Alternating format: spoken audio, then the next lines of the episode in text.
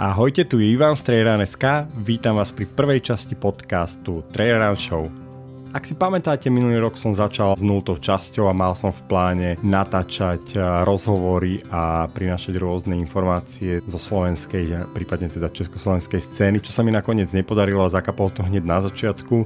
Nevadí, rok som nechal veci plávať a teraz sa vraciam s úplne iným formátom. Dúfam, že vás zaujíma a dúfam, že vás bude baviť. Poďme teda na to. Kým lepším začať ako Kilianom? Kto beháva venuje sa ultrabehaniu alebo trailovému behaniu o Kilianovi určite počul. Kilian Jornet sa preslávil mnohými excelentnými výkonmi a FKTčkami po celom svete. Čím sa ale asi preslávil najviac, bolo svojím projektom štvoročným, ktorý ukončil v roku 2017, vybehnutím na Mount Everest, dokonca v jeden týždeň tam vyšiel dvakrát. A tento projekt sám nazval The Summits of My Life – hneď krátko na to, ako ho ukončil, ako sa mu to podarilo, natočil, alebo respektíve jeho kamaráti, ktorí ho filmovali počas celého procesu, vydali film s názvom Path to the Everest, ktorý si môžete nájsť v linku, ktorý uvádzam nižšie. A v posledných týždňoch vyšla jeho dlho očakávaná kniha s názvom Summits of My Life.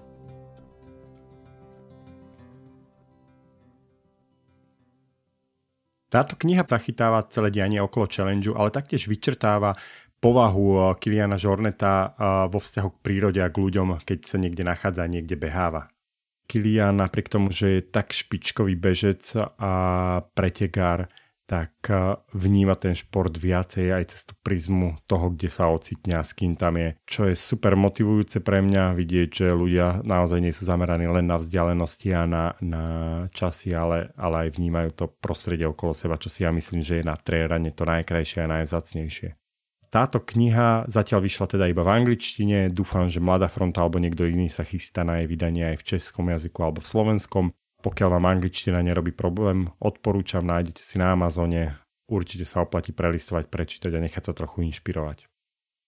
Vo svojom článku 4 najčastejšie chyby pri tréningu na maratón Luke Humphrey vysvetľuje, ako svoj tréning stavia na štyroch pilieroch a pokiaľ sú vyvážené, každý človek, ktorý sa rozhodne behať maratón, sa dokáže pripraviť na behanie maratónu alebo dlhšej vzdialenosti. Pokiaľ niektorý z týchto pilierov začína kolabovať alebo nie je dostatočne vyvážený voči ostatným, tak ten tréning začína trpieť. Prvým pilierom, ktorý uvádza, je prílišná obsesia so vzdialenosťami alebo dlhými behmi. To som si všimol aj ja, že mnoho ľudí naozaj, keď sa pripravuje na maratón, má pocit, že musí e, zabehnúť e, každý týždeň minimálne jeden maratón, aby sa dokázali pripraviť, čo je ale neprimerané na to, koľko väčšina ľudí beháva a ako veľa sa pripravuje jeho odporúčanie je niekde na úrovni 25 až 40 z celkovej týždennej vzdialenosti, ktorú človek prebehne. To znamená, pokiaľ beháme týždenne niečo okolo 50 km, tak dlhé behy by nemali prekročiť viac ako 15 km. Pokiaľ chceme behávať viacej ako 15 km, musíme prirodzene zvýšiť záťaž aj v tých ostatných pilieroch, respektíve v ostatných tréningových zložkách. V opačnom prípade telo dostáva hrozne náfrak a nedokáže sa natoľko zotávovať a natoľko pripravovať na ďalšie tréningy, na ďalšie výkony. Postupne sa táto únava a nevyváženosť dostávajú do celého tréningu a je to, je to cítiť na tých výkonoch a neskôr teda aj na výkonoch pri závodoch alebo len pri nejakých podujatiach. Druhým pilierom je prílišná obsesia s intenzitou. Mnoho ľudí si povie, že čím rýchlejšie, tým lepšie. A s týmto tiež úplne súhlasím, je to, je to vec, ktorú som si všimol na mnohých bežcoch, pokiaľ sa chystajú na nejaké preteky alebo vo všeobecnosti trénujú, tak majú pocit, OK, keď mám pomalý beh, tak, ale však pomalý beh, ja som stále v pohode, keď, keď ho pobežím o 30 sekúnd na kilometr rýchlejšie a podobne, čo je, čo je naozaj pušovanie uh, tej intenzity za prirodzenú hranicu, respektíve za hranicu toho daného tréningu čo spôsobuje, že sa znova telo hrozne vysiluje a nedostáva tú vyváženosť v tréningu. Samozrejme, niekedy sa stáva, že je pekný deň alebo máme dobrú náladu, rozbalíme to a ideme o mnoho rýchlejšie ako normálne, ale to sú viac menej len také náhodné veci. Pokiaľ človek sám seba pušuje s hodinkami, OK, naposledy som pomaly beh bežal v tempe 7 km za hodinu, teraz ho budem bežať v tempe 8 km za hodinu alebo teda v rýchlosti 8 km za hodinu, tak je to prílišné pušovanie tela niekam, kam, kam by sa ten tréning nemal dostávať. Tretí pilier, o ktorom hovorí, je nekonzistentný tréning. A o tom vieme všetci. Pokiaľ začneme trénovať, na týždeň vynecháme, potom dva týždne trénujeme, potom na dva týždne vynecháme, tá, ten tréning, respektíve to, ako nám nabieha kondička, ako sa cítime, je o mnoho horšie ako aj keď v priemernom tempe, aj keď nie úplne v dobrej forme, ale udržíme konzistenciu, na konci ten tréning eh, sa vyskladáva z týchto priemerných eh, tréningových jednotiek a dosiahneme o mnoho viacej, než keď, eh, než keď vynechávame, keď sa cítime trošku slabšie alebo trošku na nás niečo lezie a, alebo cestujeme a vykašľame sa úplne na tréning. Čiže konzistencia je tretí pilier a je hrozne dôležitý. No a štvrtý pilier je vlastne sumár tých predchádzajúcich troch. Pokiaľ chceme, aby sa naše výkony niekam posúvali, ten tréning musí byť vybalansovaný. Čiže nie ani príliš veľa dlhých behov, nie ani príliš rýchle behanie, nie príliš sústredenie sa na intenzitu a všetko s vyvážením. Treba si tréningový plán stanoviť vopred, treba ho dodržiavať konzistentne a snažiť sa ho vyvažovať tak, aby dlhé behy a ostatné zložky boli naozaj prestriedávané tak, aby celkový efekt z toho tréningu bol k našemu dobru a nie len k tomu, že na konci trojmesačného tréningového plánu sme zničení a nevládzeme ani len pobehnúť 5 km a nie to ešte zabehnúť nejaké preteky. Hrozne ma baví sledovať správy o tom, čo je zdravšie, či čaj, či káva. Sám pijem aj čaj, aj kávu, obidva nápoje mám hrozne rád a vždy ma fascinuje, ako rôzne organizácie, rôzne testy dokazujú a vyhlasujú niečo iné. Človek sa naozaj ťažko potom zorientováva a vyberá si, čo vlastne by mal piť, respektíve čo úplne vyhodiť. Ani čaj, ani káva nám neškodia, pokiaľ to nepreháňame Hovorí sa, že čaj obsahuje viacej antioxidantov, je zdravší na zuby, má hrozne pomáha na imunitu a tráviaci proces. Na druhej strane veľa štúdí potvrdzuje to isté aj o káve, dokonca to, že káva pomáha pri rýchlejšom zotavovaní po ťažkom tréningu. Pokiaľ sa tiež neviete rozhodnúť, respektíve stále váhate, či piť kávu, či piť čaj, alebo čo vyhodiť z vašeho jedálničku, myslím si, že vo, v takej vyváženej forme aj jedno, aj druhé je dobré a nie je dôvod sa vzdávať ani jedného z nich len kvôli tomu, že niekde odoznela nejaká správa o tom, že jeden alebo druhý nápoj je škodlivý. Smelo do toho, ja už som mal dnes dva čaje, jednu kávu a cítim sa fajn.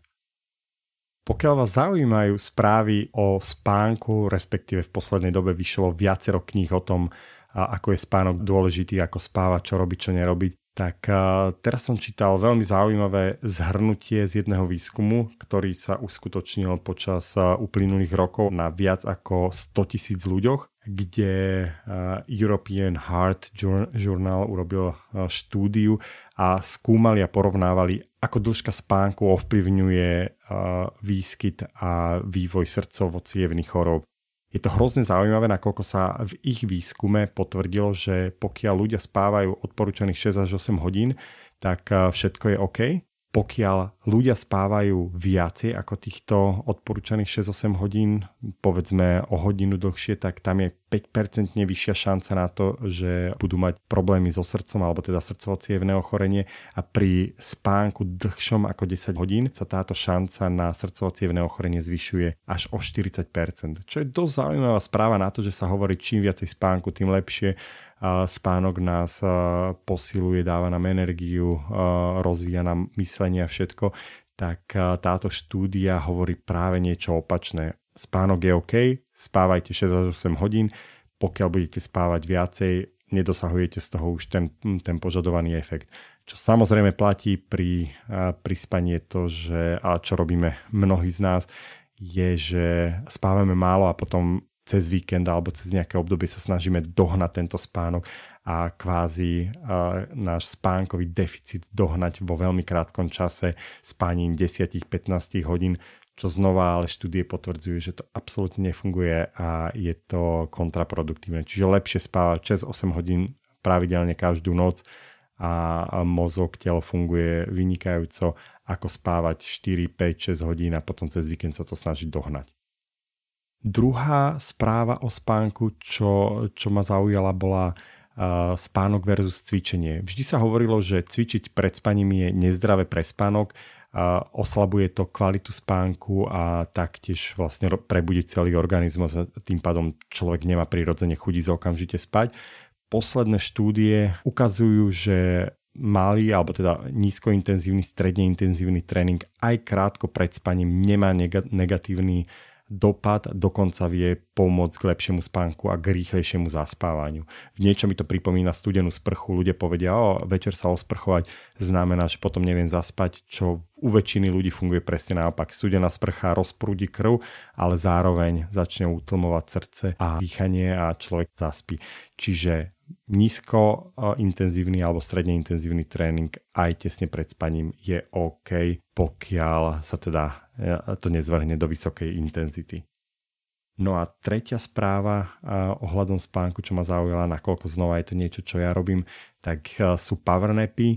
Pokiaľ tiež uznávate powernapy v poobedných hodinách, tak vedci potvrdili, že počas powernapu sa dokáže mnoho informácií, ktoré máme v podvedomí dostať do vedomia a zrazu ich máme úplne čerstvé na jazyku a vieme s nimi pracovať. Čiže nie len to, že, že powernap refreshne telo a boostne nás s energiou do zvyšku dňa, ale dokáže nám dostať do vedomia informácie, ktoré by inak zostali niekde zahrabané.